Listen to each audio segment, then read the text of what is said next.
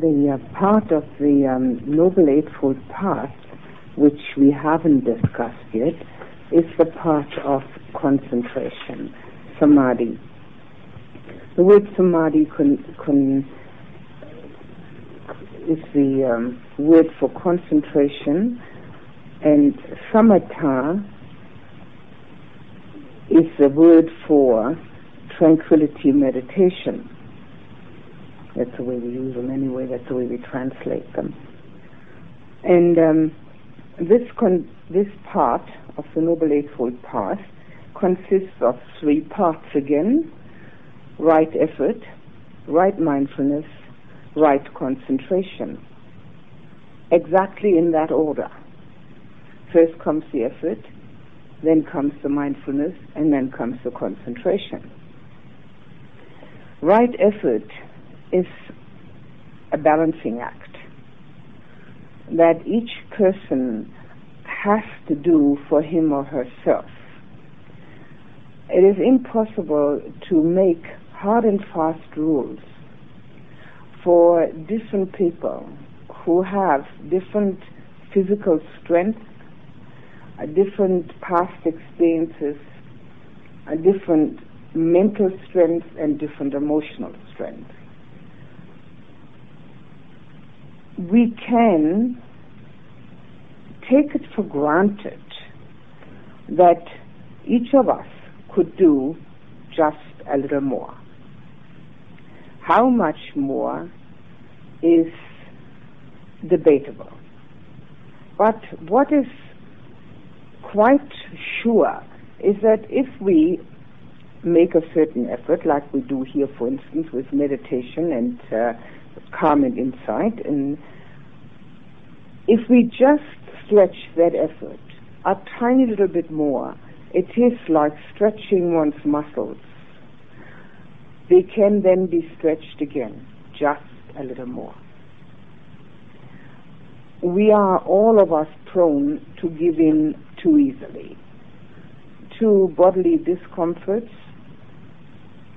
and to habitual thinking patterns, which are again and again challenged in the Buddha's uh, teaching. And they are so often challenged in a way which we may not find very comfortable or very reassuring. And because of that, we like to come back to our old patterns instead of stretching the effort. I'm quite convinced that we could stretch it just a little more. Every one of us. However, we must remember that it is not a matter of blaming oneself for anything that one hasn't done, and it's also not a matter of an achievement syndrome. Both of those create stress in the mind, which is counterproductive. Effort is an action in itself that it will produce some results is in the nature of cause and effect, which pervades the universe. But if we only look for the effect, we will always neglect the cause. it's the same in meditation. If we're looking desperately for the effect, namely for the pleasant, delightful feeling or the tranquility, and don't look at the cause, namely the concentration, we're never going to get it. Our whole effort goes to the cause. Here, with right effort, it is the effort as such which we pay attention to. Whatever the results, that will be in the course of the progressive action we take. So it is essential that we look at effort as something which is worthwhile doing for itself. not for the results it yields.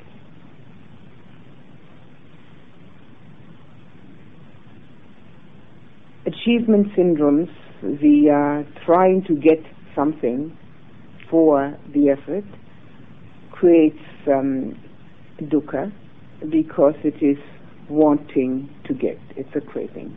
It's wanting to get something. So obviously it will have dukkha as its result. The um, effort which is connected to I must do this now is connected very often to self-hate and therefore also brings a strain to the mind, which again does not help us in any way.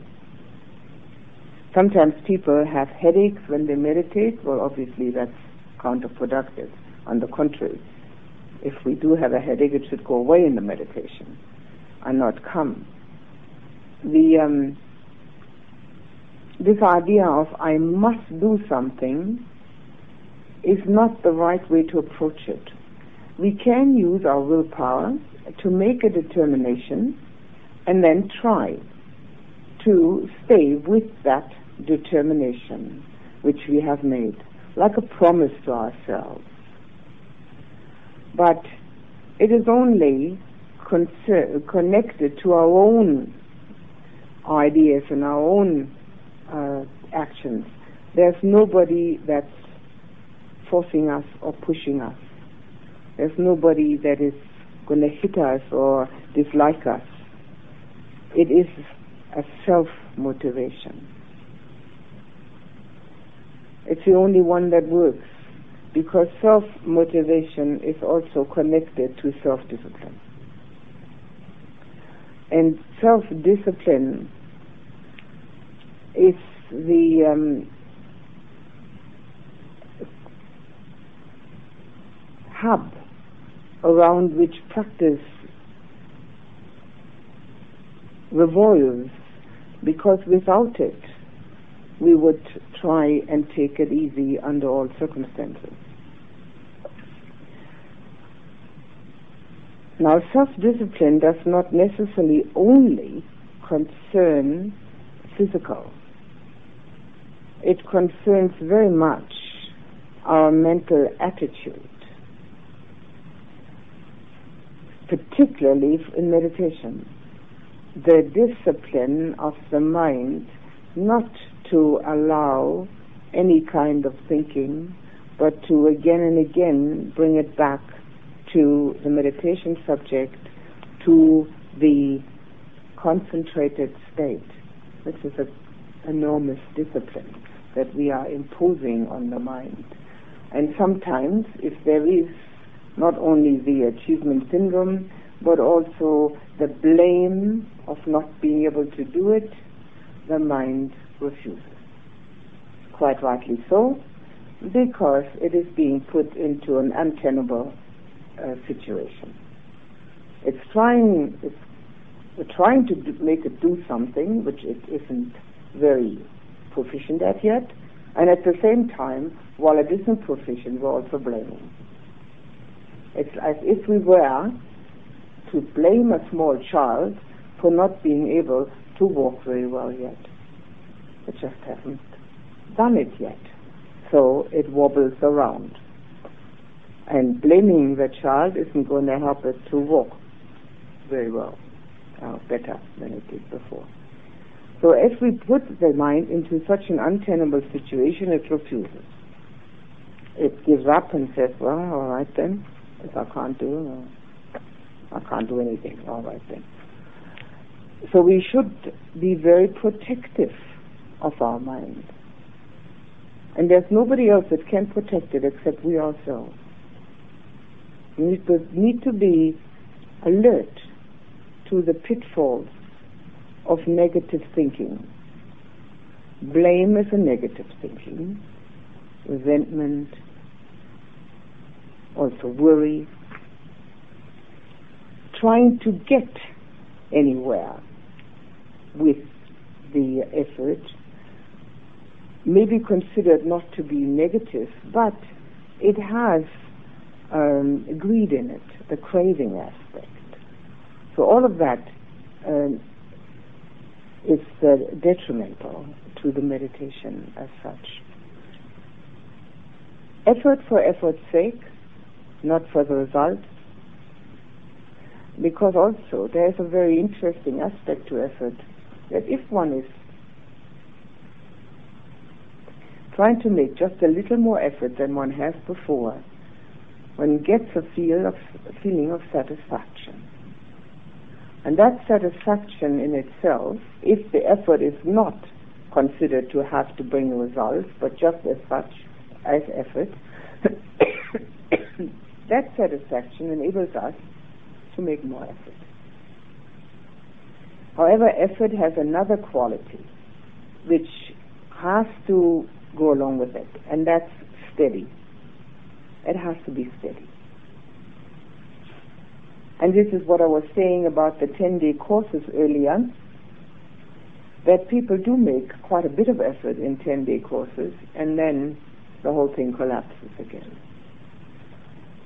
It's much better to keep on plodding along, little by little, and not to stop at all, and not make such a concentrated effort if it leads to the complete giving up of effort. Otherwise, of course, concentrated effort for a short time is a desirable thing to do.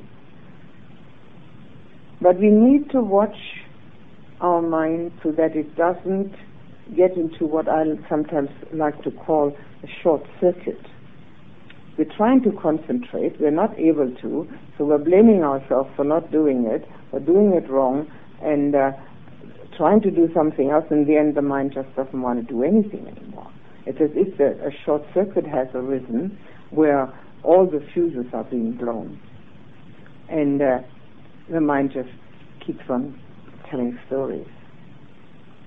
At that time, the best thing to do is to relax and give the mind its um, its way, just as if you had a um, little dog on the leash and it hasn't learned to follow yet at heel, and it's uh, yelping and making a lot of uh, noise because you're pulling it. Give it its uh, uh, give it its due and just let the leash go for a moment. You might have to let the leash go for even for 10 minutes or more. It doesn't matter. The mind, if when it objects to concentration, you've been, um, while making effort, putting in there also a negative aspect of the mind either blame, resentment, worry, fear, or even the greed of achieving. The remedy is always effort for effort's sake.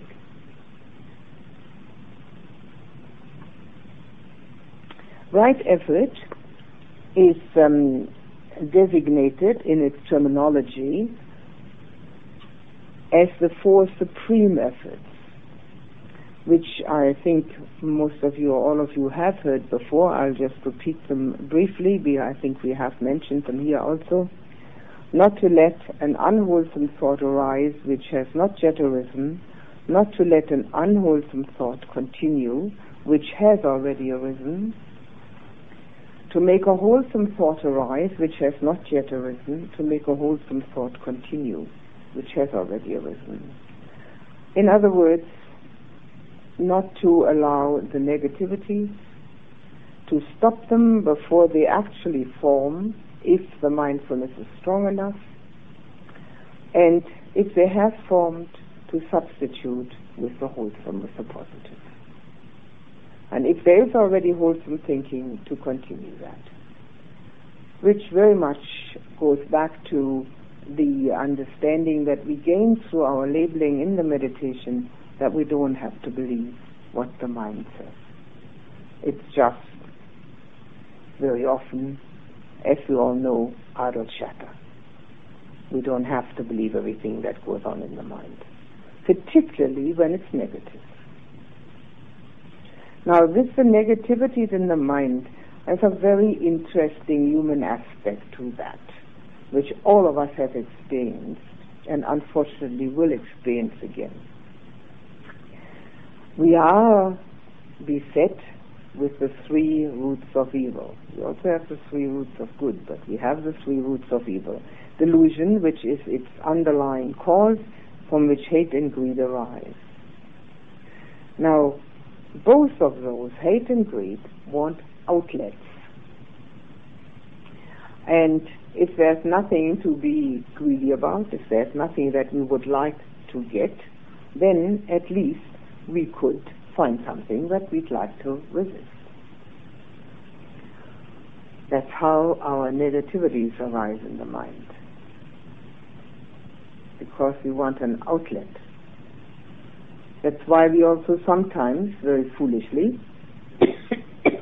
pick one particular person whom we dislike utterly. Nothing good about that person. That person is totally and utterly finished as far as we're concerned. So we can at least channel our outlet of uh, of hate. We, we don't have to spread it so much. We can channel it in one direction. it's probably uh, uh, more favorable to the rest of mankind if we do that, but we should recognize it for what it is. It doesn't have any uh, basis in truthful or reality, or truthfulness or reality. It is an outlet for us, that's all. And somebody asked me just recently, I don't remember who it was, why people like horror movies. Well, that's the reason. That's exactly the reason. We can channel our our negativities onto something which is happening on the screen. So we don't have to dislike our neighbor so much at that time. Of course, when we turn the screen off, who knows? it's very helpful to recognize it as such. When we recognize our negativities as such, they will be less important, they will have less of an impact on us, we'll be more able to be protective of our mind state.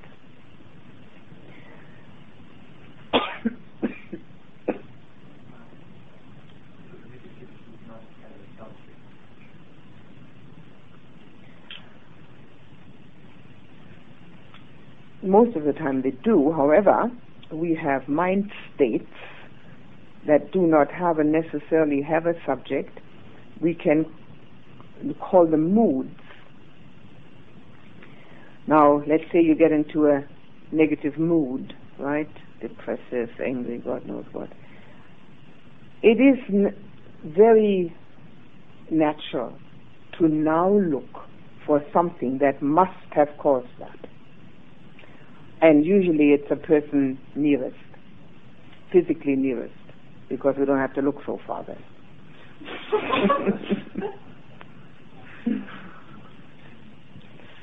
or if somebody has just done something that we know about, then we pick that one. So we do not recognize usually the mind state as a mind state, but we are looking for the outside trigger. And uh, the outside trigger may very well have been the uh, cause, but it's not the um, the underlying cause. It's only the external cause. It has nothing to do with what's really happening. The mind state is is arising because it's in there. If it wasn't there, it wouldn't be able to arise. So once we have found the outside trigger, again we have a focus for that mind state If somebody has a is depressed, they they try to find out why and find something else to outside of themselves, anger, whatever it is. But they could be they and they are just mind states which don't even very often don't even need an outside trigger. They they can be triggered by the fact that we have habitually allowed them to arise. So habitually they keep on arising and keep on arising. And as they keep on arising, we may actually do another thing. we may continually blame a trigger which happened years ago and has absolutely nothing to do with the mindset which has arisen now. But because we need to find something which has the which we could blame, we take this very old thing and keep on blaming all the negative mind states on that.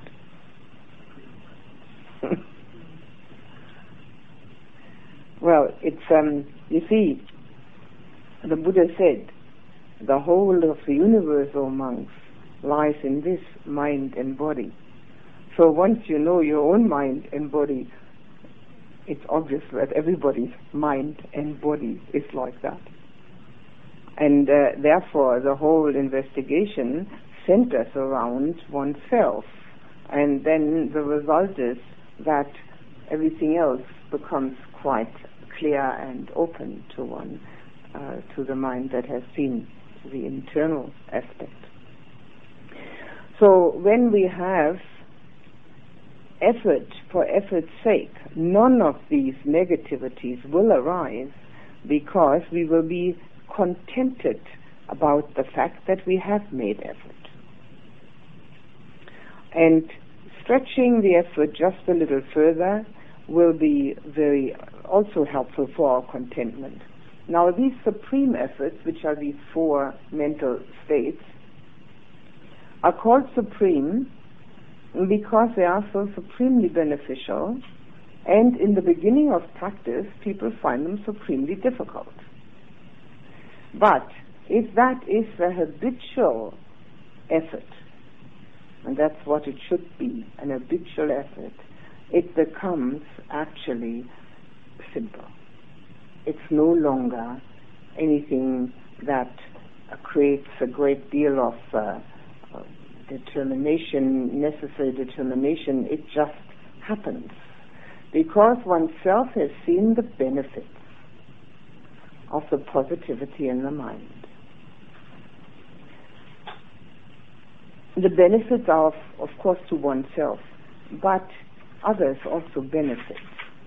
I have said this before, I'll repeat it, that our mental states affect our environment. It's a truism which we often forget because we uh, think that our thoughts are private and secret.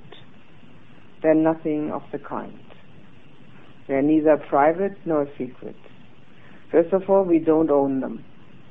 And of course, we think we own them, we will keep them, we can keep them locked up, but we can't. And that doesn't mean that other people's ha- people have to be mind readers. Nothing of the sort. Maybe some people are, some are, might be. It doesn't have anything to do with it. It means that we are, through our mental states,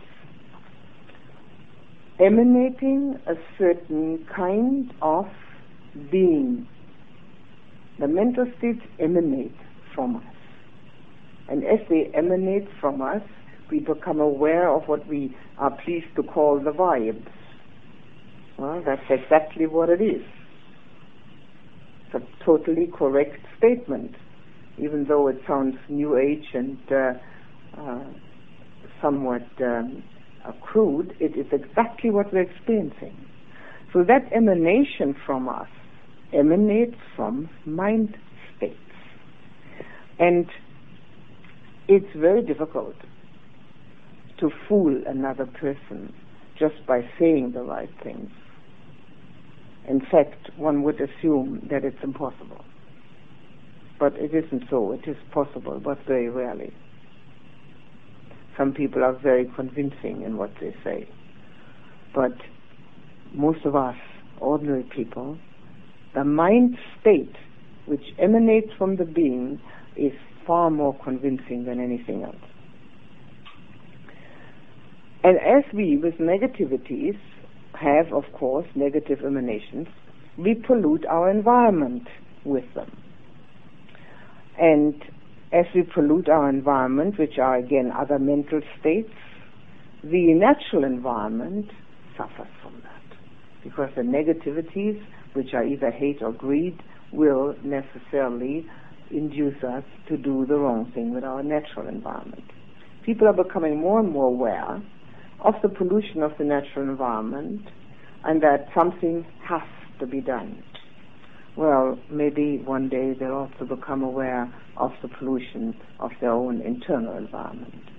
And if that happens, we have, of course, maybe a globe full of meditators, but it's too much to hope for, sure. so, the uh, right kind of effort. The word right is a masama that never changes from all the eight um, of all the eight steps. Effort is vayama, samma vayama, right effort. Is our mainspring. Without it, nothing happens at all. I mean, we wouldn't even be here. We wouldn't sit here. We wouldn't do anything. So it's our mainspring. Now, with that, we also have one other consideration, and that is right effort in which direction. And that is something that's very often difficult and confusing. I think we might be able to take a guideline from clear comprehension the Buddha's explanation of mindfulness, not in this particular sutta, but in many others, is often co-joined with clear comprehension. Sati is mindfulness and sampajanna is clear comprehension. And clear comprehension has four points.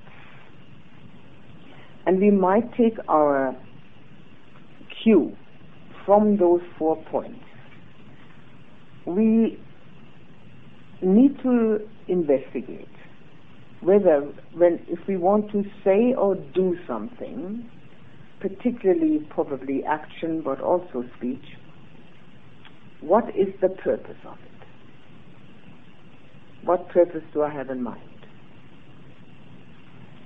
The second step to consider then is in order to fulfill my purpose, which I have now looked at and considered to be worthwhile purpose, in order to fulfill it, is that what I have in mind to say or do the most skillful means? Or are there more skillful means available? Having ascertained that that's what I have in mind to say or do are the most skillful means, comes the third consideration is the purpose and are the means within the Dhamma, within the teaching of the Buddha. If I now am clear and sure that all three are positive, purpose is a good one, the means are skillful, and both are within the Dhamma, then we go ahead and having either said or done what we had in mind, after finishing with it, we make a fourth investigation. Did I actually accomplish my purpose? And if not, why not? So it could either have been a lack of skillful means, it could have been an outer impediment which may have karmic causes, which are unknown to oneself. It could have been a lack of Dhamma content, or it could have been a selfish purpose. There are many possibilities. But this kind of uh, consideration within those four points may help us to realize where the right effort is applicable. Now, obviously, it's applicable for meditation, there's no question about it. Applicable for understanding the Dhamma, trying to remember the um, teaching. All those are, there's no question about these. But we have other efforts in our lives um, which are quite time consuming and energy consuming. So there we also need to investigate because we cannot separate the Dhamma practice from our life. Eventually, our life has to be Dhamma and Dhamma has to be our life. So, there's no separation possible. It is this mind and body that is practicing, and it is this mind of which we only have that which is available to us, which is becoming enlightened. So no separation is possible. So to exercise this um, consideration, where the right effort needs to be mostly expended is a very worthwhile thing. We are all limited in time and we're all limited in energy. And those two are needed for the effort.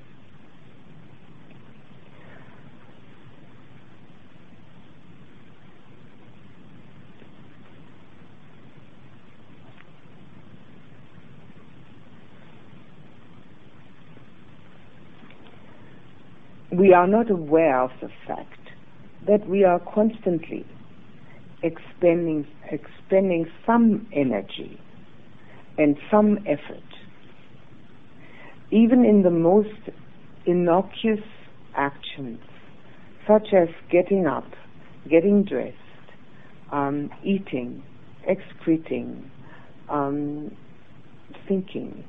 All of that is effort.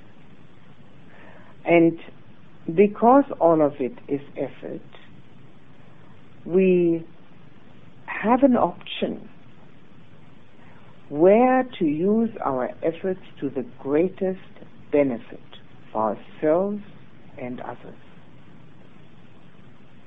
These choices are important. And very often one comes to a certain crossroads in one's life there are certain crossroads that we all come to where we have to make a new decision. One has been going along merrily doing the same thing for so many years, and then all of a sudden it doesn't look as if that is the right thing to do anymore. And then one has great uh, uh, conscience searching.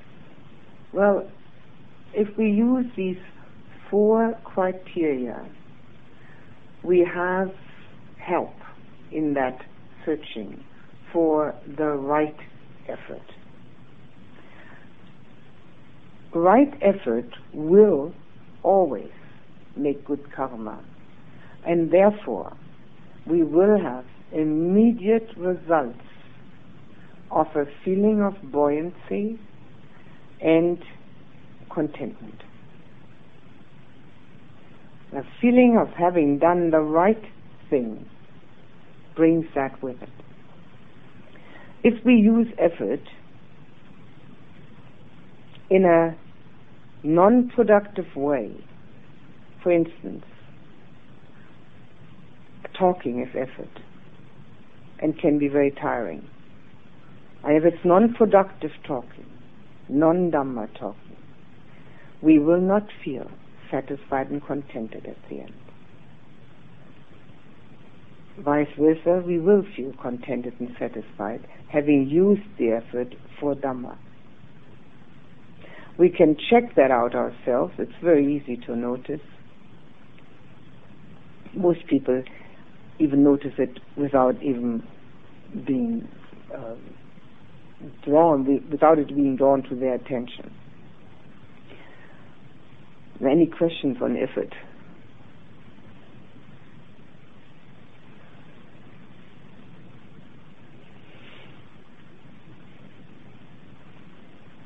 We'll go to the next one. We don't have to say a thing about the next one. It's called right mindfulness.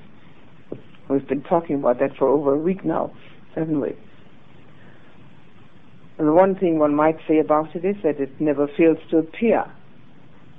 In the Buddha's teaching, it turns up everywhere.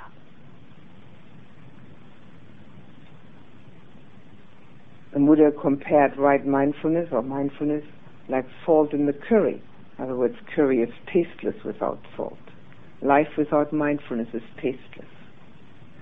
If one doesn't have mindfulness at least internally to oneself, one remains a spectator and not a participant. Because one isn't really with it. One's always standing at the edge.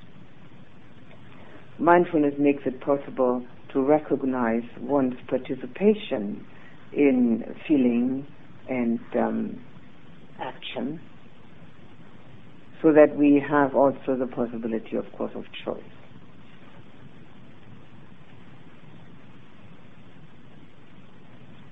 Now the last one, right concentration, samma samadhi, never fails to be explained as the jhanas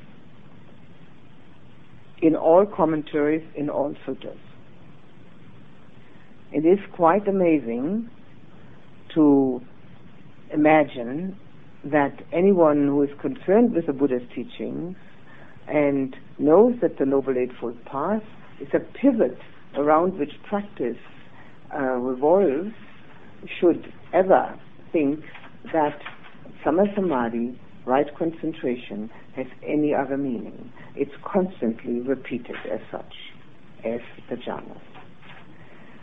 Concentration is one thing, but right concentration means the meditative absorption.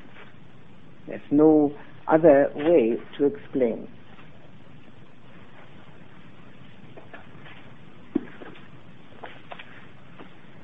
The um, Noble Eightfold Path is also the fourth truth, satya, and under such to be found.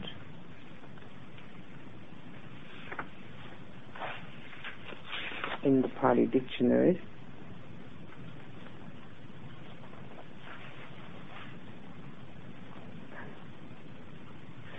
What now, O monks, is right concentration? If the disciple is detached from sensual objects, detached from unwholesome things, and enters into the first absorption, second absorption, third absorption, fourth absorption, and so forth. These are the eight steps on the Noble Eightfold Path.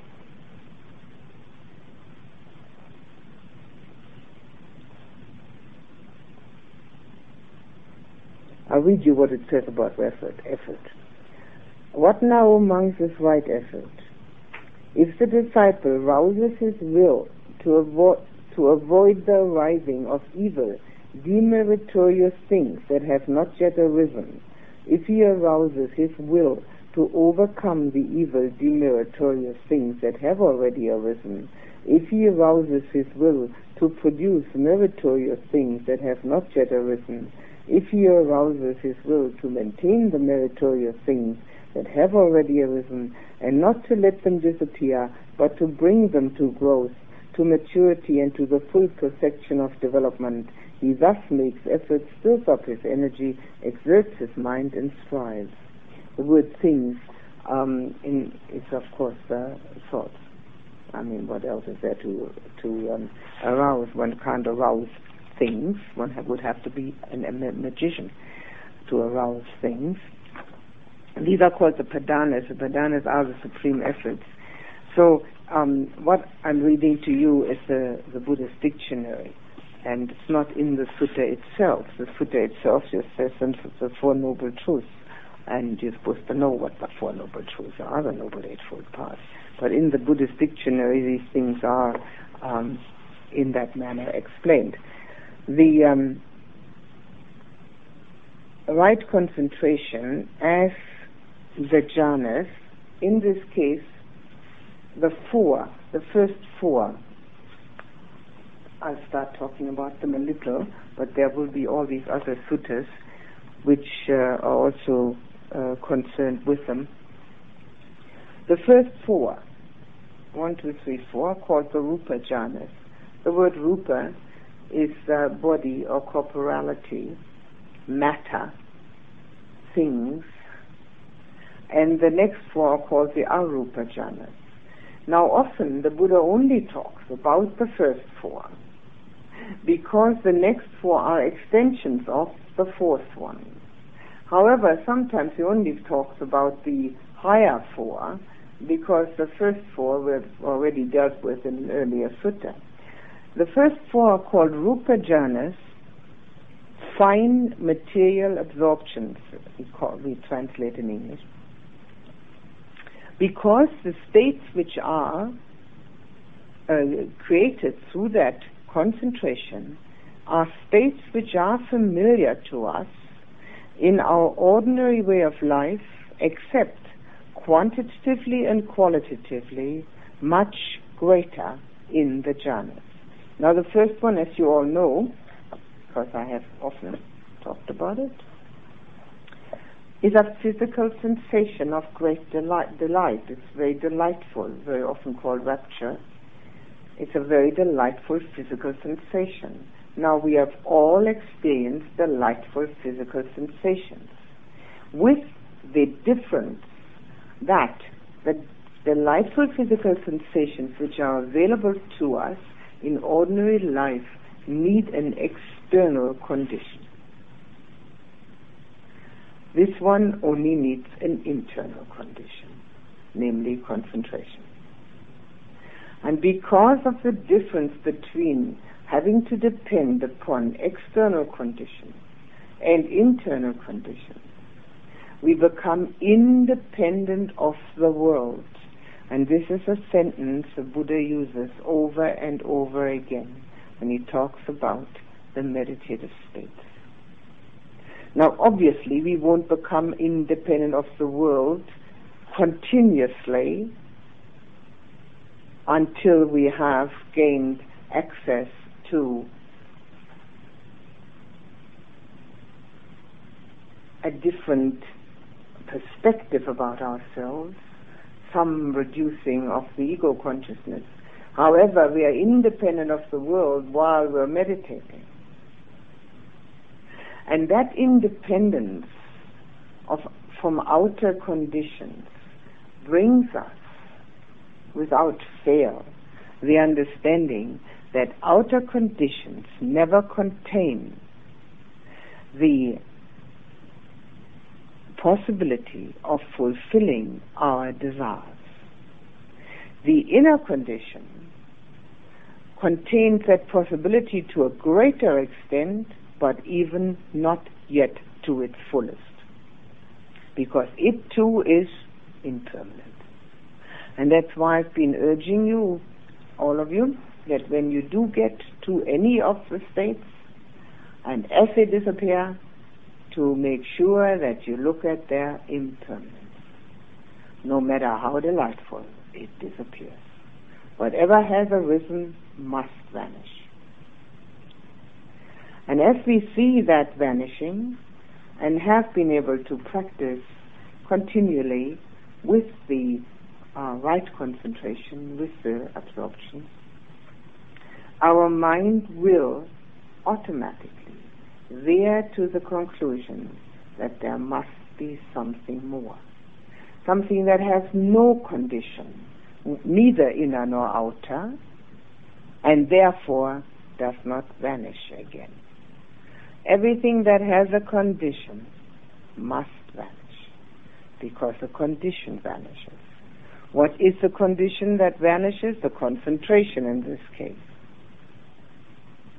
So because that too vanishes, even the most delightful state of meditation cannot be fully satisfying.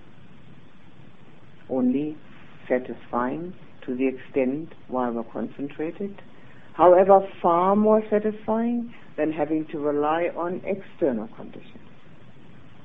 At least we have some jurisdiction over the internal conditions we can at least learn to concentrate, we can make sufficient effort to concentrate uh, well and do it every day, we have some uh, control over this, over the concentration factors.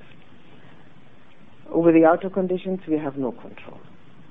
We try to buy them with money. They are the least satisfying. We try to arouse them through thinking. They can't stay, they disappear very quickly. We um, try to arouse them through sense contact, over which we have very little control because it isn't always pleasant what we contact. And so our search for the pleasantness continues and takes up time and energy, whereas all we would have to do is go inside and find that what we try to buy out there free of charge.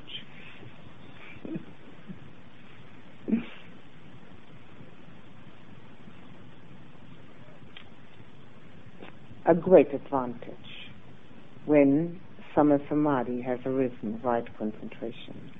But it must be understood, and I will repeat this now, that again, we must know and we will know that we haven't come to the end of the quest. We have come to a very important stepping stone. Now, the first four, as I said, called Rupa fine material absorptions, have their counterparts in our ordinary worldly experience. The first one with the delightful sensation, which we know in other forms, and the second one with joy, which arises out of the delightful sensation. Now, the joy is something that we are familiar with. We're familiar with joy. Caused by something which happens to us. Here, we don't have to wait for anything to happen to us. We make it happen. Much more satisfying, of course.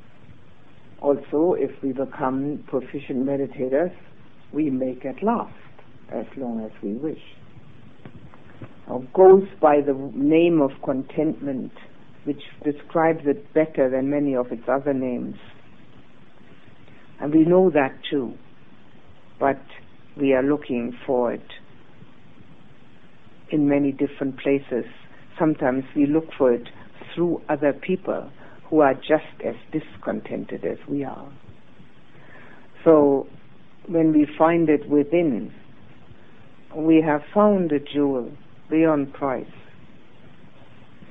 It is the difference between the search which is in, wor- in the world and is always connected with dissatisfaction because the desire has to arise again and again because of sense contacts being so impermanent.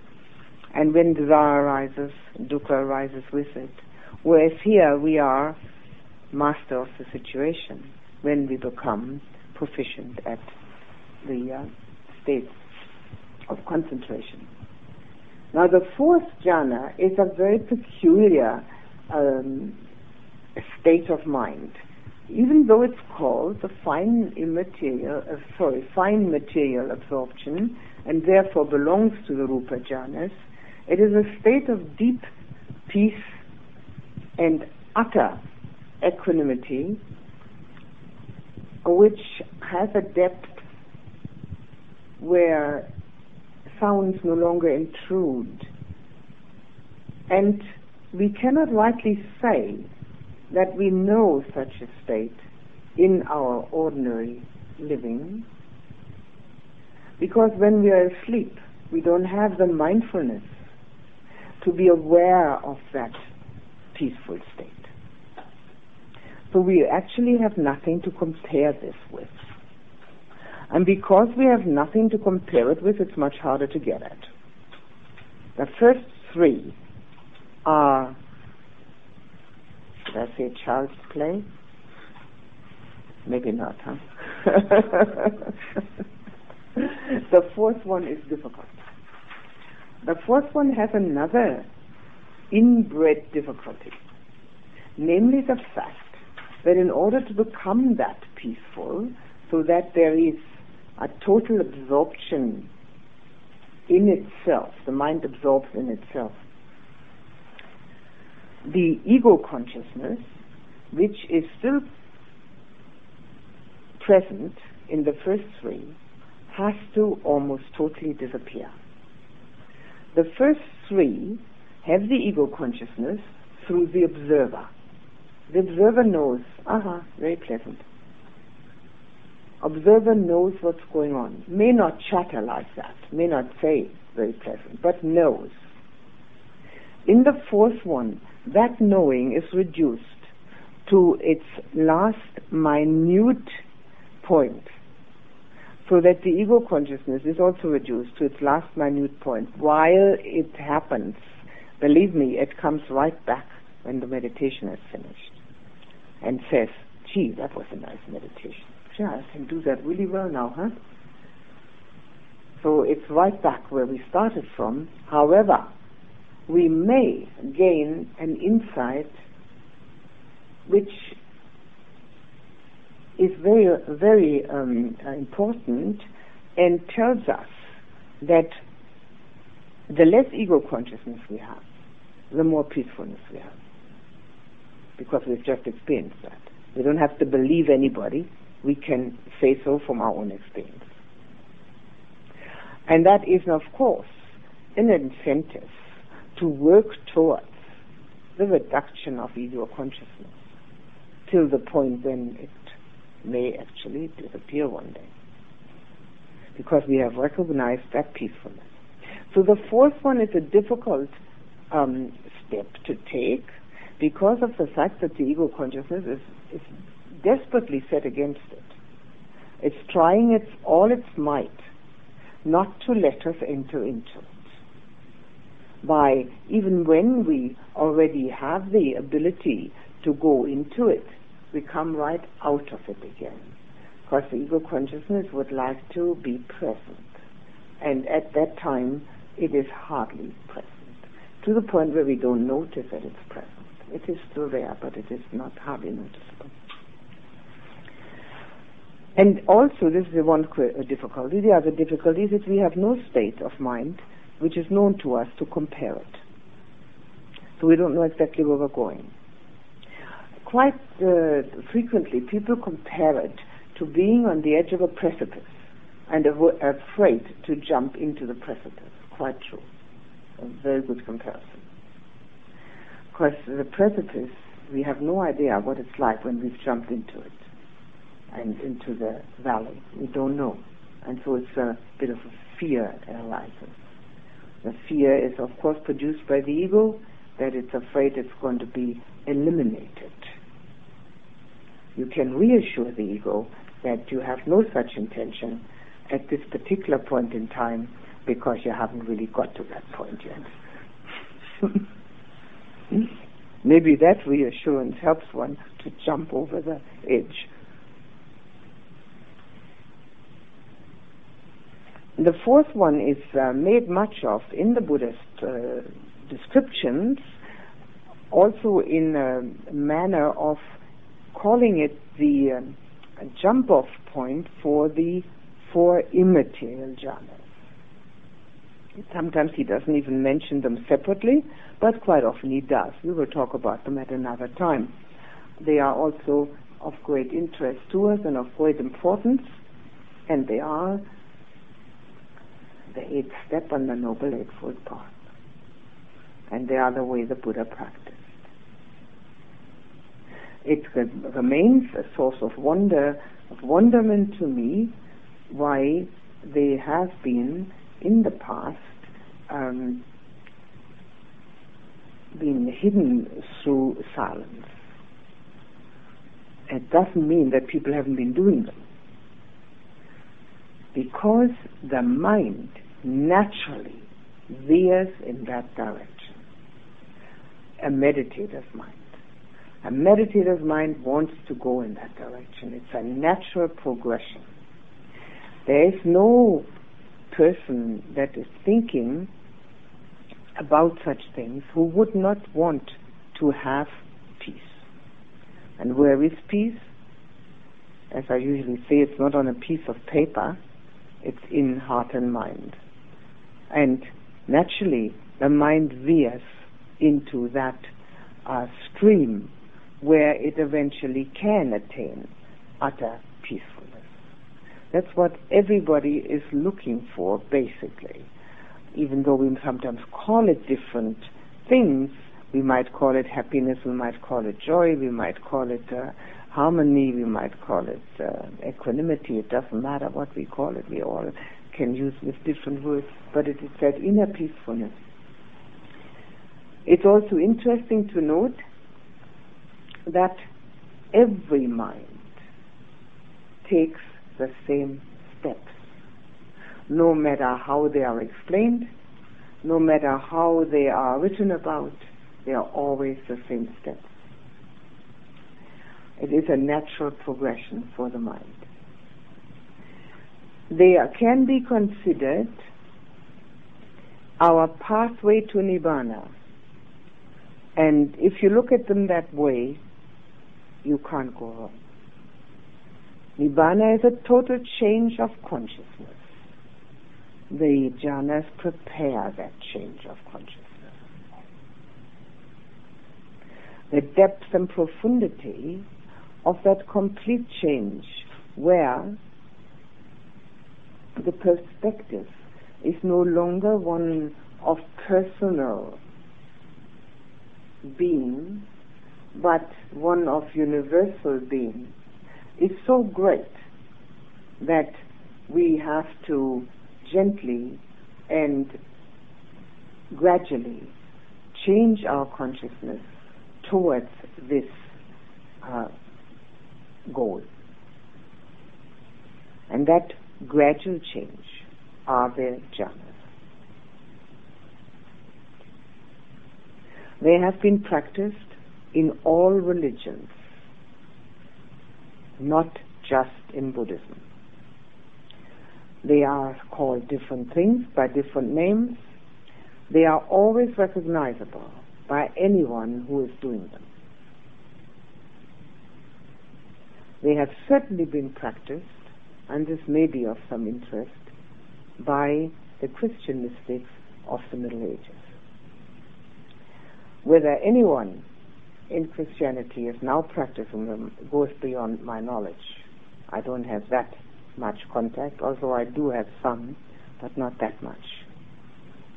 But they are certainly, without any any any doubt whatsoever, written about by all the mystics whose writings are available, particularly of the Middle, Middle Ages.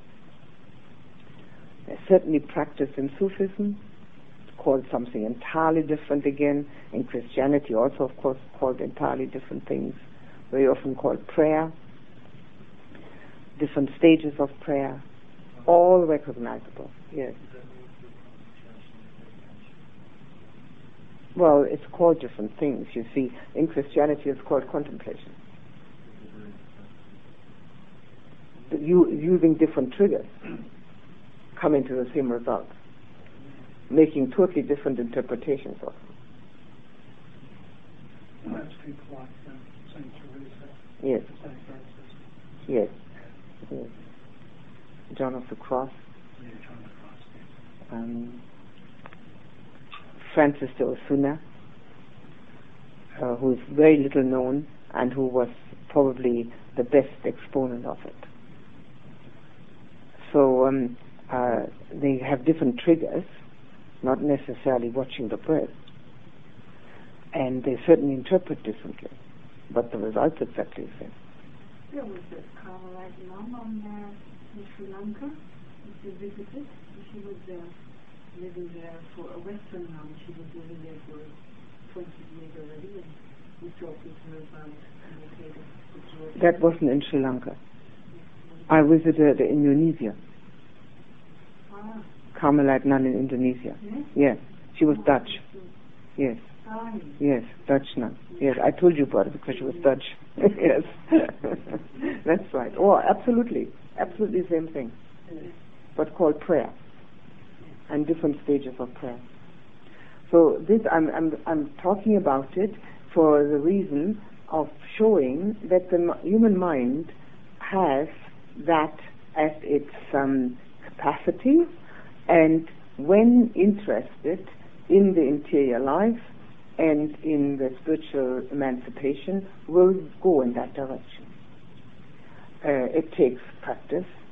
It takes also some quiet surroundings as we have them here.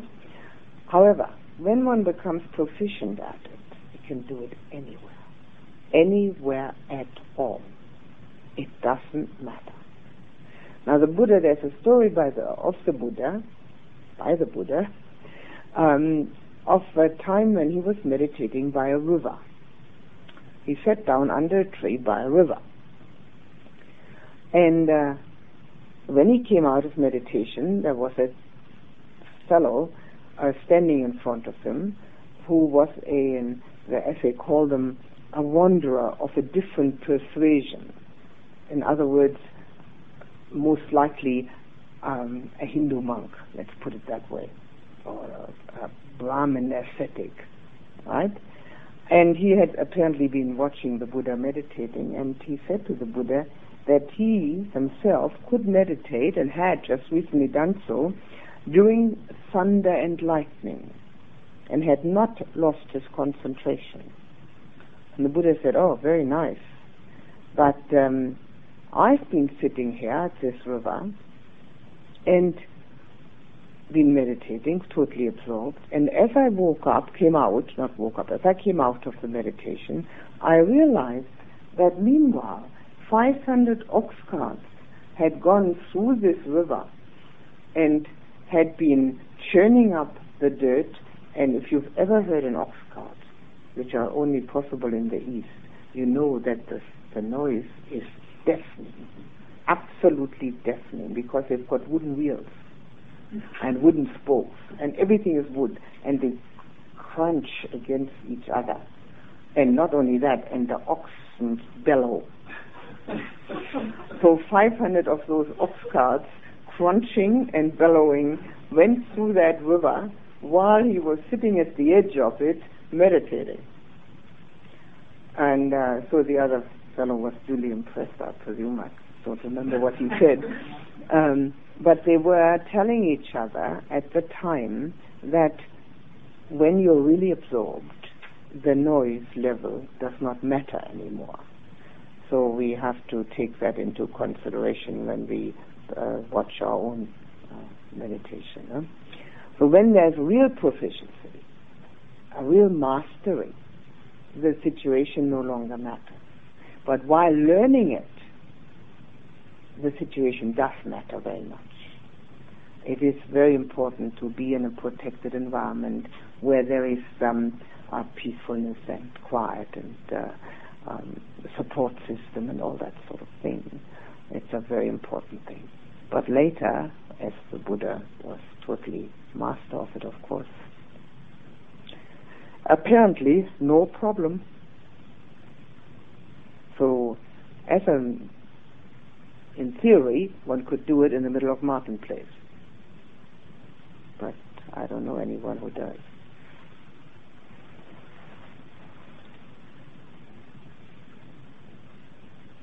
I'll stop now with the jhanas, but I'll, is there any question on that? I want to read you the end of the sutta. I love that end.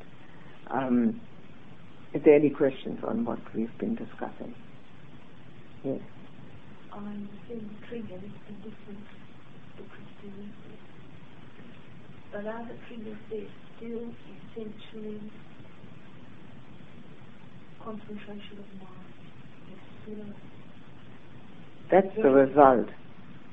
The trigger for the concentration, in our case, is supposed to watch the breath or maybe the color kasinas or loving kindness meditation. Whereas a Christian, even today, not just in the Middle Ages, would use prayer uh, to Jesus or to one of the saints and um, try to become one with the uh, Christ consciousness. This is their triggers. That is, isn't that still, that is concentration? Well, hopefully that would result from it, the concentration. They may be totally unconcentrated, who knows? I mean, I know people who watch the breath and are totally unconcentrated don't you? Don't we all?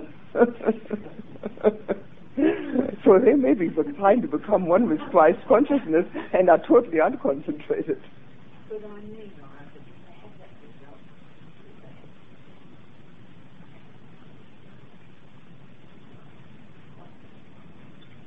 Well, if they become then concentrated, they then have the kind of experiences that we call the jhanas. They're exactly the same experiences. However, after they come out of them, they, they interpret them differently. Very easy. All you have to do is read, read the Christian mystics of the Middle Ages and you'll see. I mean, Teresa de Avila or somebody like that. You see, they interpret it as having, uh, Teresa, for instance, calls, talks about having entered the chambers of, uh, well, she has an anthropomorphic god actually. And, um, Jesus? Yes, it was Jesus. Having entered into the presence of Jesus.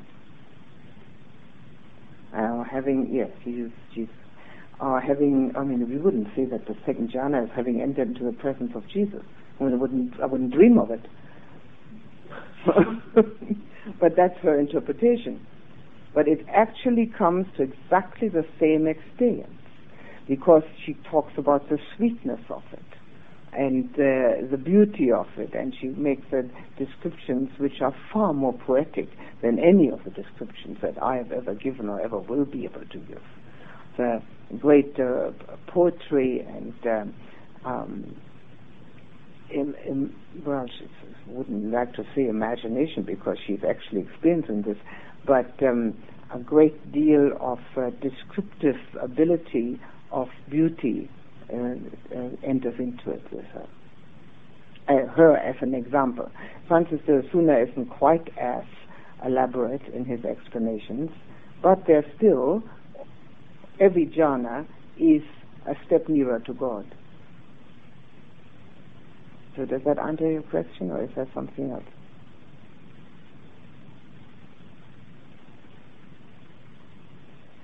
Is that clear? What they're doing? Okay. It doesn't really matter. The main thing is you do it. but I think it is an interesting fact, and because we have uh, plenty of time here, I thought I would mention it.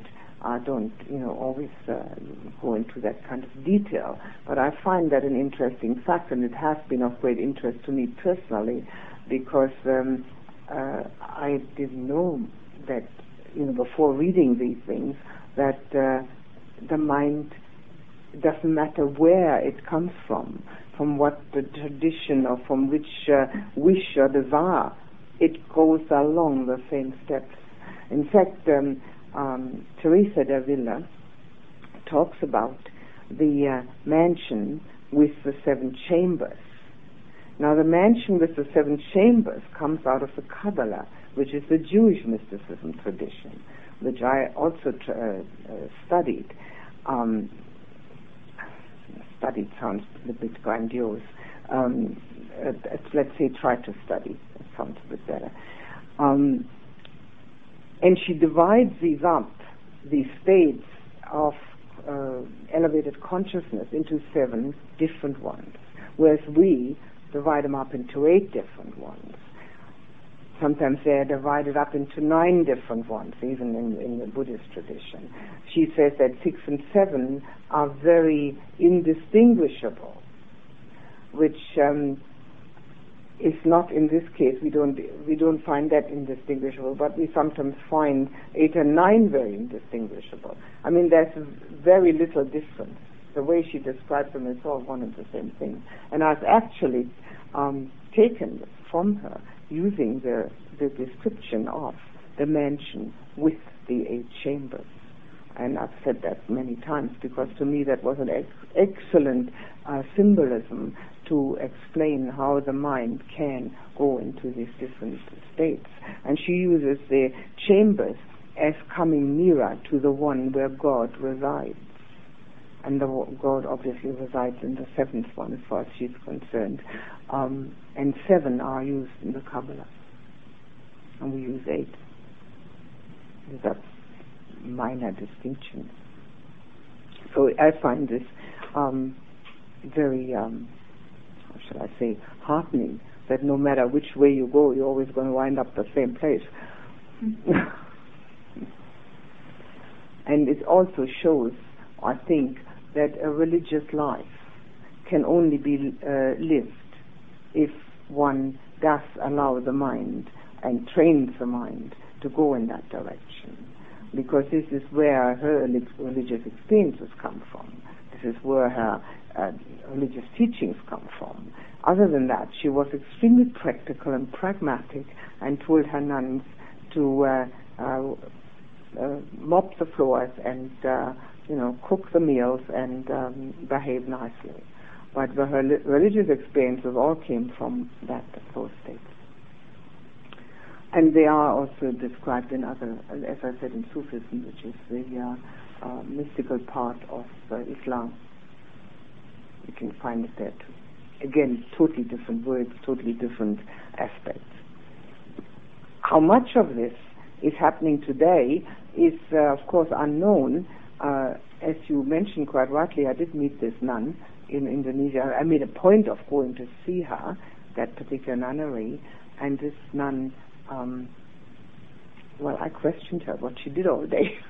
and she talked about her prayer stages, and she had six, but she had only got as far as number four. And uh, she certainly looked like a jhana meditator. she was about 45 and she looked 25. And she'd been 20 years in the nunnery. But of course, the word jhana or meditative absorption is totally unknown to them. You know, it's just a different language. I find this uh, very heartening and uh, uh, a feeling of togetherness and uh, non-separation again you know, very helpful in this non-separation aspect. And I assume really helped by your, you know, uh, delineating, or didn't you? Or I wasn't trying to help her. I was trying no, to. Actually, I was sort of like questioning her to to get some information, and she was very happy to ex- express herself. Uh, they're um, uh, a closed order. Um, what you call it, uh, when they don't have contact with the world. Yeah. That's right. Cloistered, and uh, the uh, the um, the mother superior, um, uh, you know, sent her to talk to us through a grill, and I don't think she needed my help for anything. She looked perfectly happy.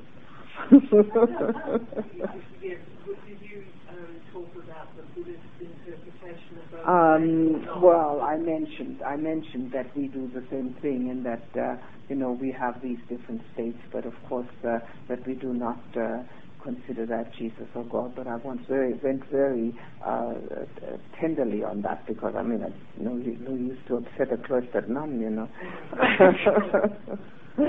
so um, I said, you know, told her that we do that. And she was very happy about that. That we do also something similar. Um, but you know, the uh, the Jesus and God idea and the Trinity is so ingrained that um, you you know there's no way that that would not be their pathway. You know. Of course, naturally, what we um, what in the Buddhist Buddhist tradition, the big difference is not that at all. That's totally totally the same. The big difference is that we don't stop at the eighth jhana that this is our pathway to liberation.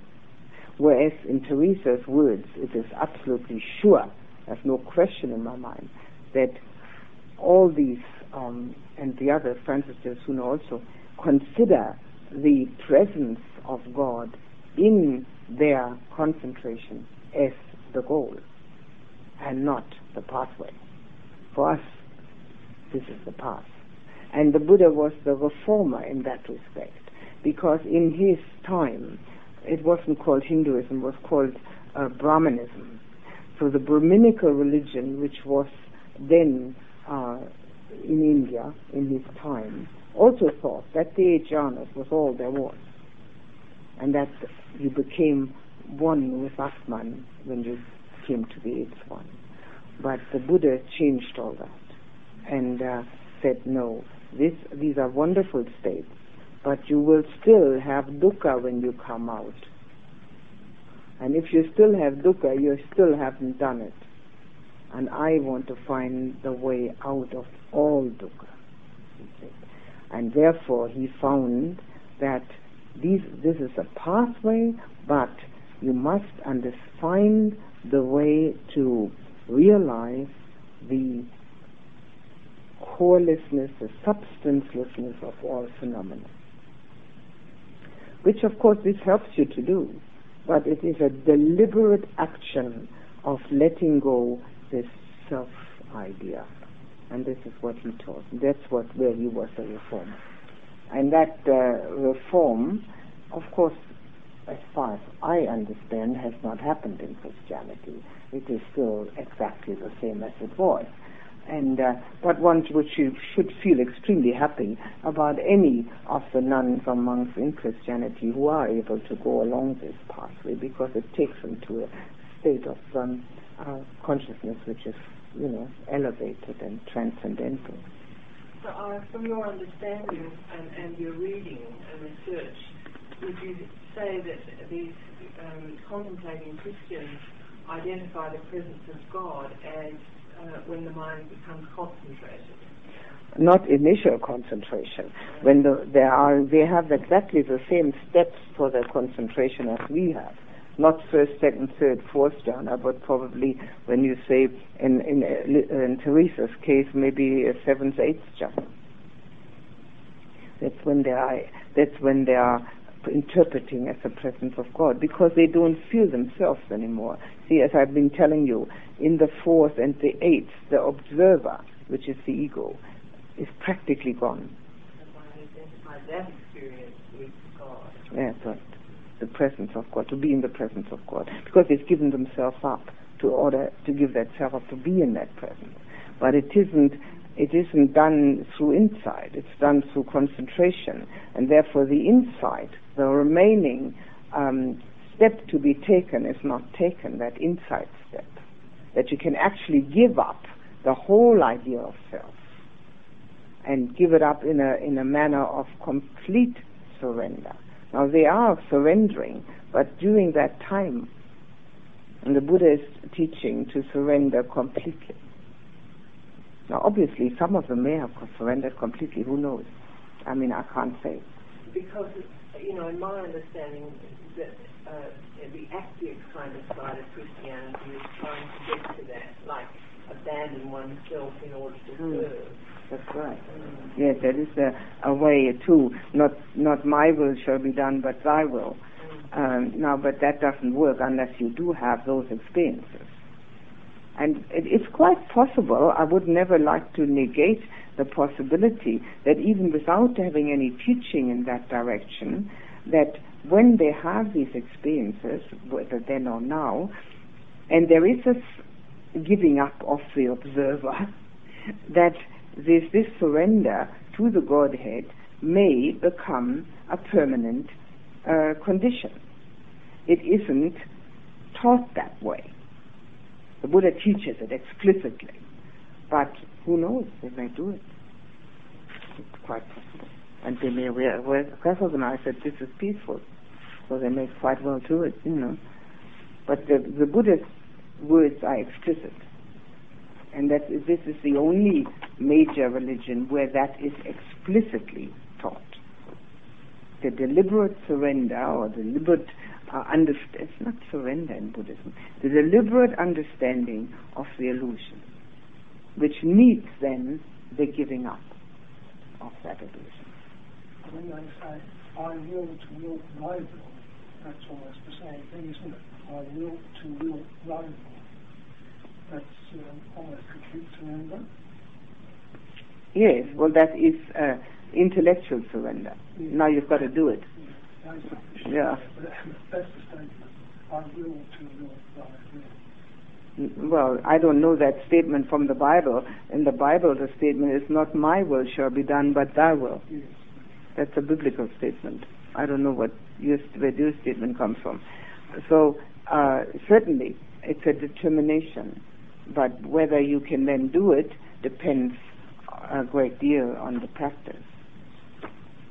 And uh, as you see, some, I mean, as I've mentioned, some of them do practice that way.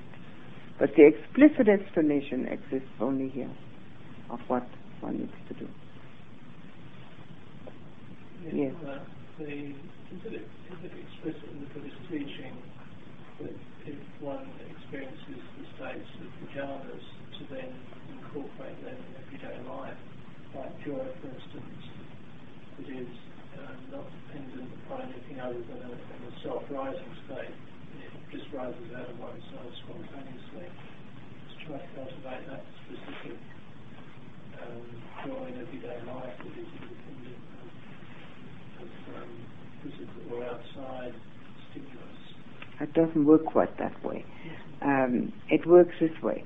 The more insight there is, which means the more letting go of the self delusion of the ego concept, the more joyful the person is because there's nobody sitting in there trying to make one unhappy. There's nothing happening. However, if it only concerns the jhanas, there's a residue of the jhanas. Although the jhanas well, may be done morning and evening, during the day there's a residue of them. The mind remains um, calmed and buoyant because it doesn't um, concern itself to the same extent with the worldly matters as it has done before because it's found something much better to concern itself with. That doesn't mean that one remains in the jhana, which you couldn't deal with the world if you did. The residue is there. The residue is there because the mind is now habituated in those directions. And also because the mind knows that it can the, revert to those states at will.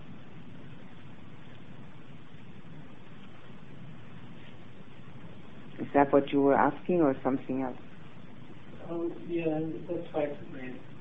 I was thinking earlier on that to, to fully take advantage of this kind or any meditation, specifically what we're doing here, it would seem useful to be able to find one's specific nature so that one progressed uh, most of the, the waking hours in that, in that specific nature that is minimum outlay of energy and conflict in order to practice with the most peaceful, easy mind.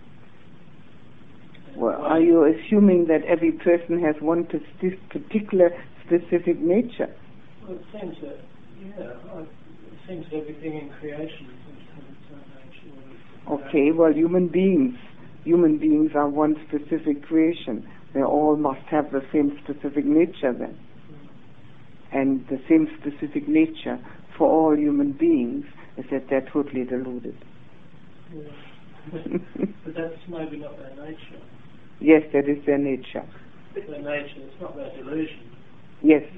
Na- the, the natural way of being is to be deluded. To get past that delusion is transcendental.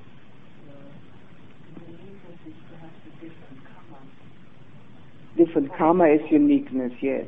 But that again does not, would not affect one's specific nature.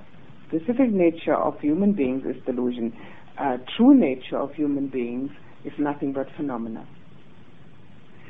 You can only rest in that through insight. As I told you a moment ago, the Buddha was the reformer. He said, that's very well to go through the eight jhanas.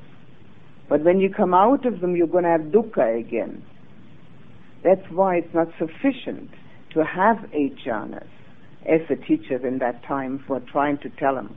He went to two meditation teachers. They were trying to tell him that's it, that's enough. Because in the Brahmin, Brahminical tradition, that was considered to be enough. And he said, no, when I come out, I'm having dukkha again. I want to get past all dukkha.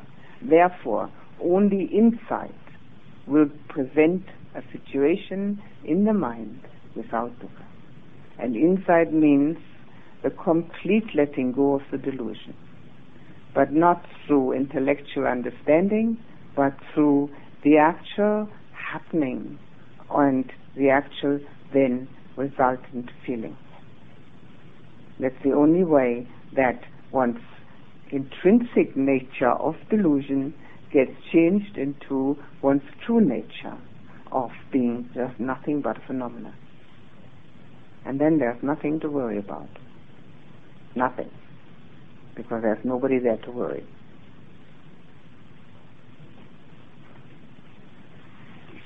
back to that right effort. Exactly. exactly. I, uh, no, so my comment was just start with faith, faith, I suppose. Before effort is faith. Um, yes, the word faith is suspect um, because it is uh, very often, you know, blind faith, and that's why it's suspect in English as in the Western traditions, and we like to use confidence mm. rather than the word faith. Um, we get a bit of a connotation of, mm. hey, do I have to believe something in order to get somewhere? Um, it's confidence. So actually, it starts with dukkha. This whole um, this whole um, um, pathway starts with the understanding of one's own dukkha, and then with the uh, faith which which arises from hearing the true Dhamma or the confidence which arises, and then comes a worldly joy of having the opportunity to do something about one's dukkha. And those three steps bring one to the meditative path. And that is the meditation then. So you're quite right, actually. But before that faith, which I like to, you know, call confidence, um, the realization of dukkha. Because some people, they, they quite rightly say, they hear the Dhamma, and they say, oh, that's all very nice, but, you know, I don't need it, I don't have any dukkha. Well, of course they do, but they don't know it, right? So we have to have enough understanding of our own dukkha in order to really see, aha, this is something.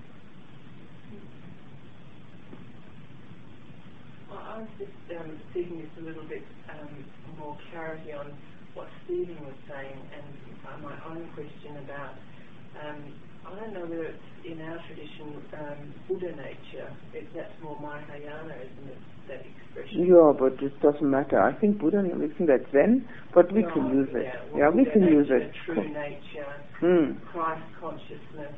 Mm. Now, all say all those expressions, um, from a Theravadan point of view, um, would be referring to an experience of, of not selfness. And isn't this what you were trying to say? If one got to that true, that level, then it would be easier to practice. Yeah, that, that's sort of how to feel about what I was feeling today. I, I just felt if I could find my true nature, I could. I feel like it do this a lot easier. Yes, but the true, true nature with enlightenment nature. Which needs right effort. and Buddha nature means enlightenment nature. you can't get away from it. There's only two ways. One is the relative reality in which we live, in which everything is deluded, and the absolute reality which comes from the letting go of that self delusion. And that's called Buddha nature. Whether it is also comparable to Christ consciousness, I can't say. I don't know. I don't know the expression well enough to know. But it means Buddha nature, yes, of course, we all have it. So let's get going and find it. It's in there. It's just covered over with um, our inability to see it. That's all. So once you see it, no, then the practice of um, anything is of course easier because there's nobody obstructing it.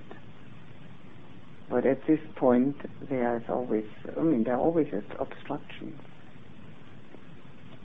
Because me has thoughts about these matters. What's the fourth jhana called or described?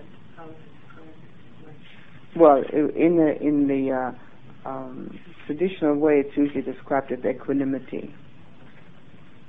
I like to tr- describe it as a deep peacefulness.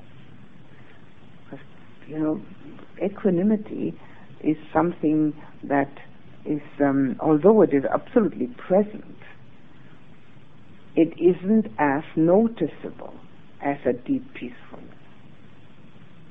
I mean, it's certainly present equanimity because they go hand in hand. Peacefulness and equanimity have to go hand in hand. But the um, the peacefulness is more uh, something that is more easily more easily focused on. But it's a it's a uh, orthodox title is equanimity.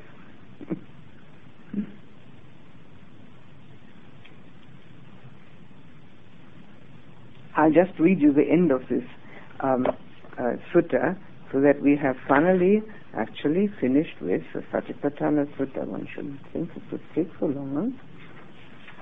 Rising factors and vanishing factors. Now, here also, the inside paragraph again is the same as everything else except the very end of it.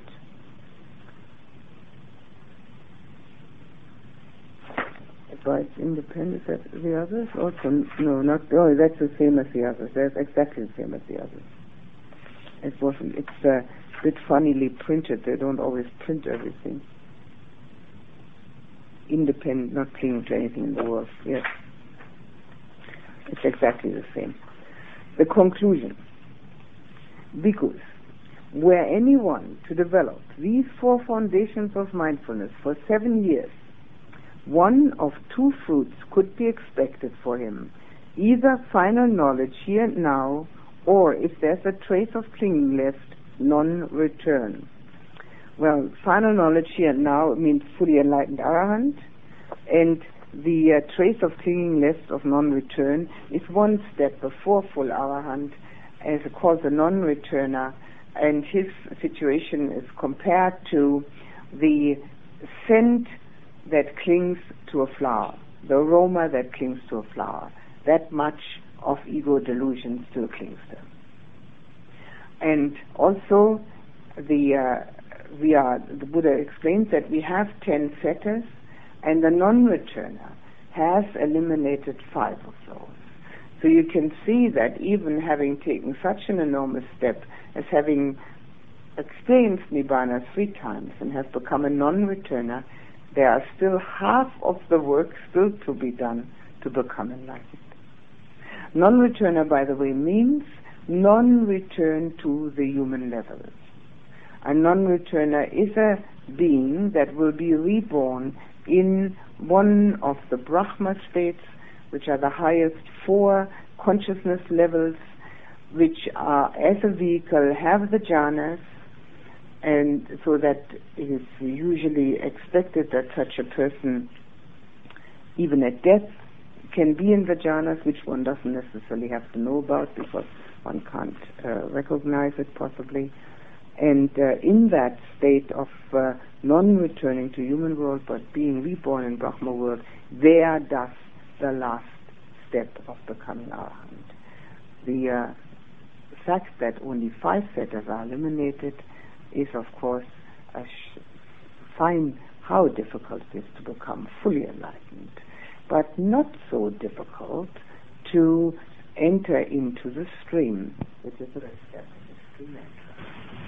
Anyone with determination, concentration in meditation, and a certain certain amount of already established purification should be able to enter into the stream, particularly if there's a great deal of confidence in the teaching. And I think we have already discussed the three factors that follow the stream entrance. Anybody remember? I think we have discussed the first So there is a trace of fingers. Now, then the Buddha says, let alone seven years. Were anyone to develop these four foundations for six years, let alone six, for five, for four, for three, for two, for one year, for seven months, for six months, for five months, for four months, for three months, for two months, for one month, for half a month, let alone half a month, were anyone to develop these four foundations of mindfulness for seven days, one of two fruits could be expected for him, either final knowledge here now, or if there's a trace of clinging non-return. Well, we've been here eight days. What happened?